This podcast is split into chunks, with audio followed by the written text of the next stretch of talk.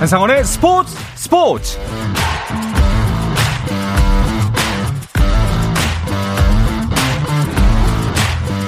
스포츠가 있는 저녁 어떠신가요? 아나운서 한상원입니다. 자, 오늘 이슈들을 살펴보는 스포츠 타임라인으로 출발합니다.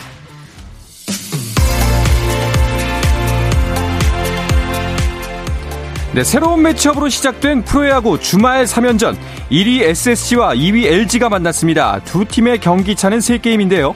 오늘 SSG의 선발 투수는 7경기 등판에 6승을 거두고 있는 김광현입니다. 오늘 경기 전까지 0점대 자책점을 기록하고 있었던 김광현. 오늘은 1회에만 3실점하면서 고전 중입니다. 7회 말 현재 LG가 4대 3으로 앞서고 있습니다. 한편 5월에 상승세를 타면서 3위까지 올라선 삼성은 KT와의 주말 3연전을 시작했습니다. 뷰캐넌과 소형준의 선발 맞대결로 시작된 이 경기 현재 2회 오재일의 솔로 홈런, 6회 초 박병호의 홈런으로 8회, 8회 말 현재 1대 1입니다. 그리고 3위 삼성의 반경기차 4위 키움은 한화를 만났습니다. 상승세의 키움은 요키시가 분위기 반전을 노리는 분위기 반전을 노리는 한화는 윤대경이 마운드에 섰습니다. 푸이그가 이번 달 첫 번째 안타를 터뜨린 가운데 4대 3으로 7회 초 키움이 앞서고 있습니다. 자, 반면에 치열한 중위권 경쟁 속에 주춤하고 있는 두 팀 5위 두산과 7위 롯데의 대결도 관심을 모으고 있습니다. 롯데는 봄철 징크스를 깨뜨릴 수 있을까요? 홈런 두 방을 앞세운 롯데 7회 초 4대 0으로 두산을 앞서고 있습니다. 자, 마지막으로 NC 대 기아의 경기도 볼까요? 롯데를 상대로 지난 3연전을 수입하며 부진에서 탈출하고 있는 기아. 2회 초 NC 노진혁에게 1점을 허용했지만 기아가 4, 5회 득점하면서 맹추격하고 있습니다. 7회 초 4대 2로 기아가 리드하고 있습니다. 메이저리그 샌디에이고 파드리스의 김하성이 이틀 연속 안타 행진을 이어갔습니다. 김하성은 필라델피아의 경기에 8번 타자 유격수로 선발 출전해 3타수 1안타 1타점의 성적을 올리고 팀의 2대0 승리에 기여했습니다. 박항서 감독이 이끄는 베트남 23세 이하 축구대표팀이 연장전에 터진 극적인 결승골에 힘입어 말레이시아를 이기고 동남아시안게임 결승에 진출했습니다. 베트남은 이로써 신태용 감독의 인도네시아를 이기고 결승에 오른 태국을 상대로 2회 연속 우승에 도전합니다. 김승기 감독이 대의원 자산운용 농구단의 초대 감독으로 내정됐습니다. 대의원 자산운용은 감독에게 파격적인 4년 계약 기간과 4년 계약 기간을 제시함과 동시에 장기간 선수단 운영에 대한 권한을 위임해 구단 이미지와 선수 육성 및 관리의 역할을 부여할 것이다라고 밝혔습니다. 타이거 우즈가 미국 PGA 투어 시즌 두 번째 메이저 대회인 PGA 챔피언십 첫날 4 오버파로 부진해 공동 99위에 머물러 컷 통과를 걱정해야 하는 상황에 몰렸습니다. 우즈와 한 조에서 경기한 로리 맥킬로이가 5언더파로 2위와 한타차 단독 선두에 올랐고 한국 선수 중엔 지난주 AT&T 바이런 넬슨 대회 우승을 차지한 이경훈이 1언더파로 공동 16위 1라운드를 마쳤습니다. 네, 미국 프로농구 NBA에서는 보스턴 셀틱스가 마이애미 히트와의 컨퍼런스 파이널 2차전을 127대 102로 이기고 시리즈 전적 1승 1패를 만들었습니다. 제이슨 테이텀이 27득점, 마커스 스마트가 24득점을 기록하며 팀 승리를 이끌었고 마이애미는 지미 버틀러가 29득점으로 분전했지만 대패를 당했습니다.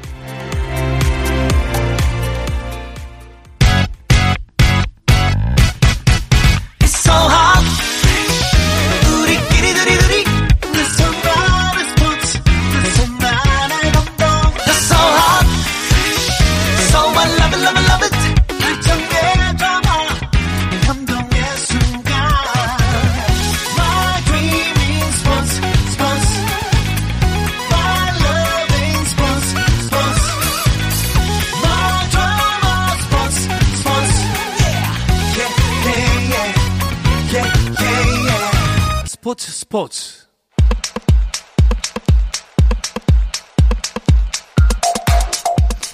금요일 저녁에 축구 이야기 축구장 가는 길 시작하겠습니다.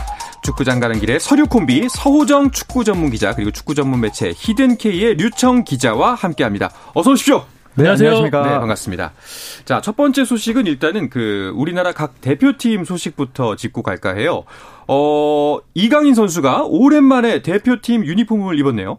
네, 이강인 선수가 황선홍 감독이 이끄는 U23 아시안컵 대표팀에 발탁됐고요. 사실 이강인 선수는 A 대표팀에서 계속 뛰었었는데 네. 2019년 11월 레바논전 이후에 아, 벤투 감독의 부름을 받지 못했습니다. 음. 그래서 이제 너무 대표팀 옷을 못 입는 게 아닌가라는 이야기가 있었는데 황선홍 감독이 네. 이번 아시안컵에 다시 한번 호출을 했습니다. 어, 그 참 이강인 선수가 그동안 좀 어, 부진한 상황에 놓여 있기도 하고 또 대표팀의 부름을 받지 못해서 좀 아픈 마음이 있었는데 이런 기회를 또 얻었다고 하니까 다행이라는 생각이 드네요. 네, 이강인 선수가 어린 나이부터 이제 축구 신동으로 많은 관심을 모았었고 그렇죠. 스페인 발렌시아 유스에 진출해서 이제 프로까지 오면서 기대를 모았었죠. 실제로 이제 2019년 피파 20세 이하 월드컵에서 대한민국 준우승을 이끌면서 골든볼까지 수상을 했습니다. 네. 그렇게 되면서 아 정말 이 축구 신동이 한국 축구를 또 좋은 방향으로 이끌 수 있는 제목이 됐구나라고 느꼈는데 음. 이제 A 대표팀까지도 승선을 했죠. 근데 이제 작년 3월 열렸던 한일전에서 좀 이강인 선수가 기대에 미치지 않는 모습을 보였고 이후 소속팀에서의 어떤 좀 입지나 이런 것들이 흔들리면서 네. 어, 전체적으로 대표팀 그리고 뭐 올림픽 대표팀에는 결국 뽑혔습니다만은 그 이에 23세 대표팀도 이번이 처음 선발된 거고요. 지금 마요르카에서도 경기 출전이 후반기 와서는 좀 들쭉날쭉한 상황인데 네. 이번 소집을 통해 가지고 좀 반전의 기회를 마련했으면 좋겠습니다. 이번 기회가 굉장히 중요하겠다라는 생각이 드는데요. 그그 황소롱 감독이 그 이강인 선수에게 손을 내민 이유가 분명히 있겠죠. 어, 아마 황선홍 감독도 슈퍼스타 출신이었기 때문에 네. 잘하는 선수들이 이렇게 기회를 못 받는 거에 대한 생각이 참 많았던 것 같고요. 음. 황 감독이 지난 2월에 직접 어, 이강인 선수를 보고 이야기하고 싶다라고 해서 유럽 편지로 날아갔었고 네. 경기를 보고 뭐 식사를 하면서 뭐 최근에 나오고 있는 뭐 수비 가담이라던가 뭐 경기 템포라든가 아니면 이제 경기 감각이라든가 이런 거에 대해서 이야기를 나눴고요. 아, 이 자원을 그대로 아, 놔둘 수 없다. 자기 한번 써보겠다. 이런 생각을 한 것 같습니다. 음, 그 23세 이하 대표팀에서도 이강인 선수의 쓰임새 뭐 충분하겠다라는 생각이 판단이 들었으니까 발탁을 한 거겠죠? 사실 이강인 선수가 갖고 있는 기술적인 역량이나 창의성 이런 것들은 뭐 비단 한국 축구뿐만이 아니라 그 나이대의 어떤 세계 축구 레벨에서는 찾기가 쉽지 않은 역량입니다. 이제 그런 부분을 황선홍 감독이 최대한 좀 지금 23세 이하 대표팀에 활용을 하고 싶어 하고 창의적인 패스, 정교한 세트피스, 경기 흐름을 한 번에 바꿔주는 그런 능력들 이런 네. 것들을 많이 좀 쓰고 싶어 하는 것 같더라고요. 그러니까 이런 것들이 팀에 잘 융화가 되면은 시너지 효과를 2019년 20세 월드컵 때처럼 충분히 네. 일으킬 수 있다라고 보고 황선홍 감독이 그런 얘기를 했더라고요. 지금 이강인 선수가 여러 문제 때문에 자신이 가진 역량의 3, 40%밖에 어. 발휘를 못 하고 있다. 사실은 마요르카에서도 전반기 그리고 이제 개막하고 한참 때는 좋았었거든요. 근데 그게 이제 시간이 점점 흘러 내려가고 팀이 강등 위기에 오면서 좀 이강인 선수의 활용법이 어려워진 부분이 있었는데 황선홍 감독은 조금 다른 계획으로 이강인 선수 활용법을 준비하고 있는 것 같습니다. 네. 말씀하셨던 것처럼 이강인 선수에게는 진짜 뭐 국대에서의 역할이나 또 그리고 현재 마요르카에서의 입지나 굉장히 중요한 시점이 아닐까 싶어요. 그 강등 위기에 놓여 있기도 하고. 그 이강인 선수를 어떻게 활용하는 것이 좋을까라는 것에 대한 두 분의 판단도 한번 들어보고 싶거든요. 어, 일단 저희가 황선홍 감독이 아니지만 네. 일단 미드필더가 상당히 좋습니다. 그 음. 그 지금 프로에서 뛰고 있는 뭐 고재현, 이진용 뭐 권혁규, 고영준, 뭐 정상빈, 엄원상, 엄지성 어떻게 보면 국가대표에 갈 수 있는 선수들이 지금 U23 대표팀 많이 가 있거든요. 아, 그 안에서 지금 어쨌든 이강인 선수가 실력은 뛰어나지만 경기력이 좋지 않다는 점을 좀 고려를 해야 될 것 같고 음. 어쨌든 자신이 가진 뭐 감각이라던가 아니면 뭐 세트피스 능력이라든가 이런 걸 좀 살리는 방향으로 한 감독이 갈 것 같고요. 다만 이제 수비 가담에 대한 황선홍 감독의 요구가 분명히 있을 텐데 이 부분을 어떻게 상세할지가 이강인 감독도 그렇고 황선홍 감독도 그렇고 아 좀 고민일 것 같습니다. 아. 네.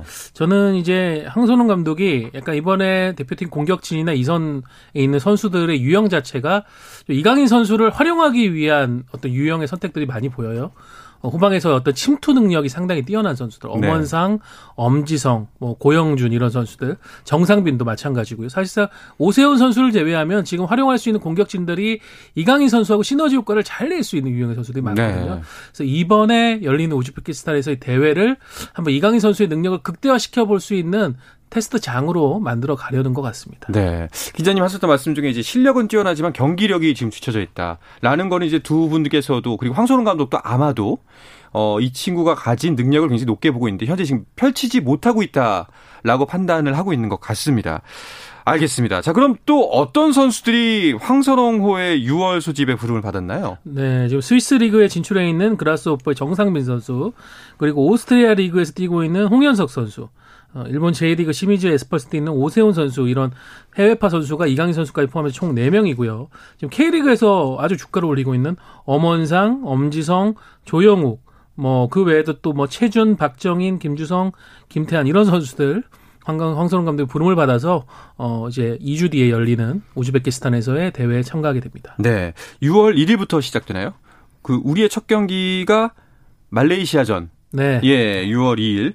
알겠습니다. 그 원래 사실 이번 23세 이하 아시안컵은 어, 아시안 게임을 위한 전초전 성격이 강했었는데 그 아시안 게임이 연기되면서 약간 좀 기미 센 느낌이 있지 않나라는 생각도 들거든요. 뭐 아시안 게임을 생각하면 그렇게 볼 수도 있는데 네. 이 대회 자체가 어쨌든 23세 이 아시안컵이기 때문에 상징성이 조금 있고요. 음. 어쨌든 이 선수들은 지금 대표팀에도 갈 수 있는 선수들이기 때문에 네. 벤투 감독도 이번 대회를 뭐 100% 고려한다기보다는 여기서 어떤 모습을 보여주느냐에 따라서 부진했던 선수들은 뭐 소속팀에서 여- 기회를 얻을 수도 있고요. 어. 뭐 이강인 같은 선수도 그렇고요. 그리고 벤투 감독이 어쨌든 간에 11월에 이제 있을 월드컵을 앞두고 선수단을 많이 지금 풀을 넓혀놓고 있는데 네. 그 눈에 들기 위해서라도 좋은 모습을 보여야 될 것 같습니다. 알겠습니다. 그 축구 대표팀 벤투호 관련해서는 부상 소식이 연달아 나오고 있네요. 네, 6월 A매치 기간이 2주 동안 진행이 되고 그 기간 동안에 4차례 A매치를 치룰 수가 있습니다. 네. 지금 대한축구협회와 벤투 감독도 상대들을 이제 하나하나 다 고르고 지금 네, 네 경기 중에 세 경기는 확정이 된 상황이거든요. 이 기간 동안에 좀 최대한 또 발을 맞춰 보면서 어, 월드컵 본선까지의 로드맵을 그려보겠다라는 생각인데 말씀해 주신 것처럼 지금 주전급 선수들 부상이 계속 어. 이어지고 있습니다. 일단 김민재 선수가 아, 발목 뒤에 뼈 조각 제거 수술을 위해 가지고 일찌감치 좀 국내에 들어와서 지금 수술을 마치고 회복이 필요한데 이게 2, 3주 정도 걸린다고 해요. 그렇다면은 6월 소집은 좀 힘들 것 같고요. 네. 독일 이제 마인츠에 뛰고 있는 이재성 선수도 어 부상이 회복이 돼서 경기에 나섰는데 최종전에 또 좀 부상을 입었습니다. 그래서 나서기는 어려울 것 같고 어 김천 상무에 뛰고 있는 박지수 선수도 최근 소속팀 경기에서 부상을 입었고요. 황인범 선수도 어 좀 발목 쪽이 좋지 않았던 부분이 많이 회복이 돼서 최근 경기에 나섰는데 다시 또 햄스트링 부상이 나와가지고 벤투 감독 입장에서는 지금 선수 선발에 많은 아. 고민을 할 것 같습니다. 이 참 부상이 어려운 것 같습니다. 이거를 조심한다고 안 생기는 것도 아니고 그냥 하늘의 뜻에 맡겨야만 하나 이렇게 좀 여러 가지 생각이 드는데 그 유럽파 선수들 같은 경우에도 손흥민 선수를 제외하고는 좀 텐션이 떨어지고 있다라는 느낌이 들기도 하고 진짜 그, 그야말로 그냥 약간 김이 빠지고 있다. 예, 이게 좀 걱정스럽네요. 어, 워낙 손흥민 선수가 잘해서 그런 부분도 있는 것 같습니다. 아. 다만 말씀하신 대로 황의조 선수와 황희찬 선수가 올 시즌 초반에는 그래도 좋은 모습을 보여줬었는데 후반기로 갈수록 뭐 골 결정력이라던가 뭐 팀 내 상황이라던가 이렇게 좋지 않아졌던 부분은 분명히 있는데 다만 그래도 아, 월드컵이 7월이었다면 네. 이게 상당히 뭐 부담이 있는 상황이었겠지만 월드컵이 많이 남아있기 때문에 음. 아, 회복할 기회는 좀 남아있는 것 같습니다. 그 이제 손흥민 선수가 워낙 잘하니까 다른 선수들이 좀 오히려 그 비교 대상이 돼서 그럴 것 같다라는 말씀하셨는데 반대로 만약에 손흥민 선수가 이번에 이번 주말 거치면서 득점왕하고 뭐 다음 시즌 챔피언스리그 진출하고 하면은 좀 이렇게 부모이 될 수도 있지 않을까 하는 생각도 드는데요. 사실은 뭐 대한축구협회가 가장 지금 바라고 있을 것 같은데 예. 지금 뭐 대표팀의 어떤 연장선수 결국은 손흥민 선수의 지금 시즌 마지막 피날레가 어떻게 될 것인가에 좀 네. 초점이 맞춰져 있습니다. 얘기해 주신 대로 지금 23일 그러니까 일요일에서 월요일로, 월요일로 넘어가는 자정에 프리미어리그 38라운드가 동시에 열리는데요. 이때 걸려 있는 지금 중요한 타이틀이 노리치 원정에 나선 토트넘 소속의 손흥민 선수가 과연 모하메드 살라 선수를 제치고 득점왕에 오를 것인가? 음. 그리고 이 경기에서 무승부 이상을 거두면 토트넘은 다음 시즌 챔피언스리그 진출권 확보하게 돼서 3년 만에 네. 챔피언스리그로 복귀를 하게 됩니다. 어, 이 기회를 만든 게 또 공교롭게 손흥민 선수 아니겠습니까? 최근에 토트넘의 상승세를 이끌었는데 이 두 마리 토끼를 모두 잡고 깔끔하게 이제 국내로 돌아온다 이러면은 대표팀 경기에도 자연스럽게 붐업이 될 것 같습니다. 그렇죠. 기분이 좋겠죠. 알겠습니다. 다시 대표팀 이야기로 돌아가서 그 주요 선수들이 부상 아, 그리고 거의 출전이 어려워 보이는 선수들이 몇몇 확정적이기 때문에 6월 A 매치에는 새로운 얼굴들에게 기회가 좀 갈까요? 어, 아주 새로운 얼굴을 뽑을 것 같지는 않고, 네. 벤투감 특성상.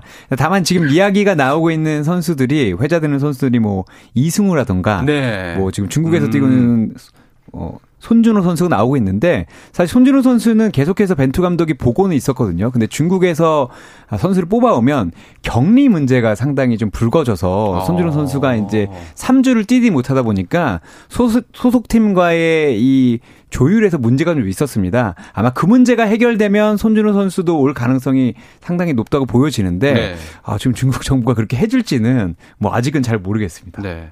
이승우 선수가 최근에 활약이 굉장히 좋았어가지고 좀 벤투 감독의 마음을 흔들어 놨을까 하는 생각도 드는데요. 사실 벤투 감독은 이승우 선수를 일찌감치 파악을 하고 있죠. 취임하고 음. 나서 한동안 이승우 선수 대표팀에 꾸준히 불렀었는데 이제 뭐 아시안컵에서 사실 이승우 선수의 기여도가 그렇게 높지 않았었고 그 뒤에 이승우 선수가 소속팀을 옮기는 과정에서 팀 내 경쟁에서 떨어지면서 경기 출전이 어려워지다 보니까 자연스럽게 이제 A 대표팀에 부르, 부르는 그런 빈도도 매우 낮아졌습니다. 하지만 올 시즌 이제 K리그 복귀해서 지금 수원 FC의 공격에 중심 역할을 해주고 있고 득점도 많이 해주고 있거든요. 네. 어, 전체적인 흐름을 봤을 때 또 공격진에 약간 지금 텐션을 조금 높일 수 있는 그런 새로운 선수가 필요하다는 차원에서는 이승우 선수의 발탁도 충분히 고려해 볼 만하지 않나 싶습니다. 네, 분위기 메이커잖아요. 그렇죠. 예. 자, 그 6월 A매치가 4경기가 예정이 되어 있는데 3경기는 확정이 됐습니다. 브라질과 칠레 그리고 파라과이.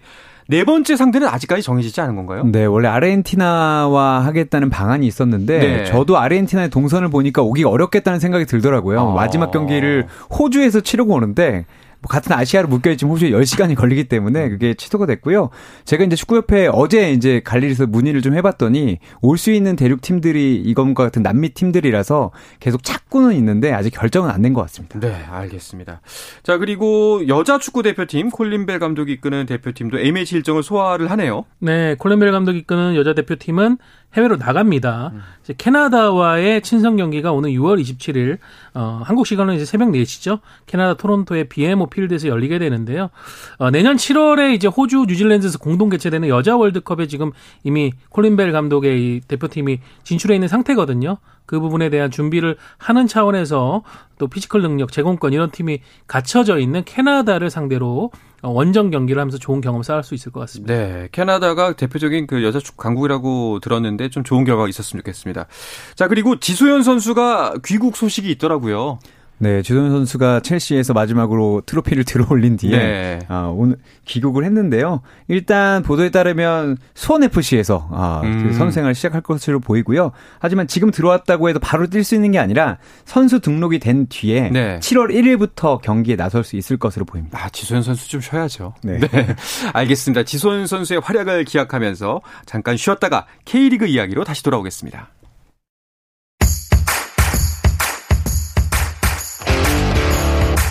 오늘 경기 놓쳤다면 국내 유일 스포츠 매거진 라디오 스포츠 스포츠 한상원 아나운서와 함께합니다. 네, 금요일 저녁 축구 이야기 축구장 가는 길 듣고 계시고요. 축구 전문 매체 히든케이의 류청 기자 그리고 서우정 축구 전문 기자와 함께하고 있습니다. 어, 이번 주는 주중에도 경기가 열렸던데요. 그 K리그 1은 지금 어디까지 와 있나요? 네, K리그 1은 이제 총 38라운드로 진행되는데 지금 13라운드까지 치른 상태입니다. 그러니까는 전체 일정의 3분의 1을 넘어섰죠. 네. 어, 지난 4월에는 AFC 챔피언스 리그 조별리그에 참가한 팀들 때문에 리그가 3주 가까이 쉬었었고요. 그러다 보니까 지금 5월에 어, 5월, 6월, 7월에는 일정이 상당히 빡빡하게 주중 경기들이 이어지고 있습니다. 알겠습니다. 자, 현재 K리그 1 판도가 어떤지 순위표 한번 짚어 주시죠. 네, 1위 울산이 승점 30점에 도달했고요. 2위 제주, 3위 전북, 4위 인천이 승점 1점 차로 경쟁을 벌이고 있습니다. 그 뒤로 네. 포항, 아, 서울, 김천, 아, 수원 수원 삼성이 8위고요. 9위가 대구, 10위가 강원, 11위가 아, 수원FC, 12위가 성남입니다. 네. 아, 울산의 독주가 무섭습니다. 그, 지금 보면요. 1위와 2위 차이는 승점이 8점 차인데, 어, 그게 가장 큰 점수 차예요. 경기차가. 네. 예. 어, 계속 앞서 나가네요. 그러니까는 이게 이제 판이 바뀌려고 하면은 울산은 3연패를 해야 되고 네. 어 2위권인 지금 제주 전북 그리고 인천까지는 이제 3연승을 해야 되는 상황인데 이게 쉽지 않은 상황이죠. 그렇죠. 그만큼 지금 울산이 확실하게 간격을 벌려놨는데 어, 사실 챔피언스리그 조별리그에서 울산이 좀 탈락한 그런 충격이 여파가 좀 있을 거라고 생각을 했고 실제로 이제 수원 원정 경기에서 패하면서 그게 현실화되는가 싶었는데 음. 최근 잇따라서 역전승이라든가 또 지난 제주와의 홈 경기 때는 종료 직전에 터진 엄원상 선수의 극적인 골로 1대0 승리를 거둔 이런 뒷심이 상당히 네. 잘 발휘되면서 리그에서는 말씀해 주신 대로 독주 체제로 가고 있습니다. 그렇군요. 아, 자, 그리고 역시 전북 걱정은 괜히 했나 약간 생각이 들 정도로 그새 또 3위입니다. 네, 저도 좀 깜짝 놀랐는데 네. 아, 이기다 보니까 울산은 잡지 못했지만 제주와 인천 사이로 들어왔거든요. 예. 다만 아, 지난 경기 포항전에서는 1대 0으로 이겼는데 슈팅을 3개밖에 하지 못하고 이기면서 음. 아, 경기력에 좀 문제가 있는 게 아니냐라는 얘기가 나오고 있는데 그래도 전북은 그런 우려를 딛고서라도 승점을 빨리 쌓아야 울산을 좀 따라갈 수 있을 것 같습니다. 네.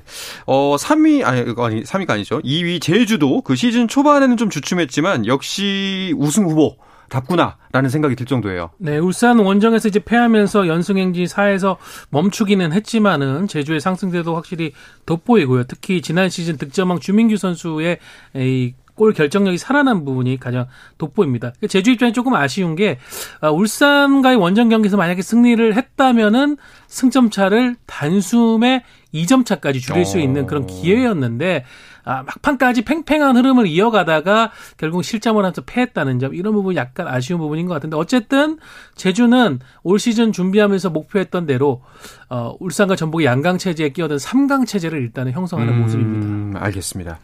어, 11위 수원 FC는 왜 이렇게 순위가 떨어졌을까요? 어, 골은 많은데 그만큼 실점이 많습니다. 음. 사실 수원 FC가 3승 3무 7패거든요. 25실점을 하고 있습니다. 이 25실점이 얼마나 많으냐면 20골 이상 내준 팀이 11위 수원FC와 12위 성남인데요.